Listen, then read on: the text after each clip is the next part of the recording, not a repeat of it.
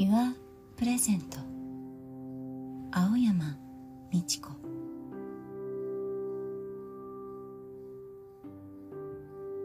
祈りは何かを達成するためではなく思いをつなぐためにあるのかもしれない。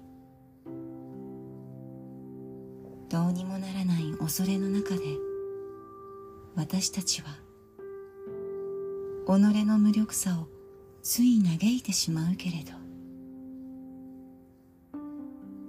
人間に授けられた素晴らしい能力を私は改めて称えたい。本当にすごい。祈ることができるなんて。自分じゃない。誰かのために。そんなことができるなんて。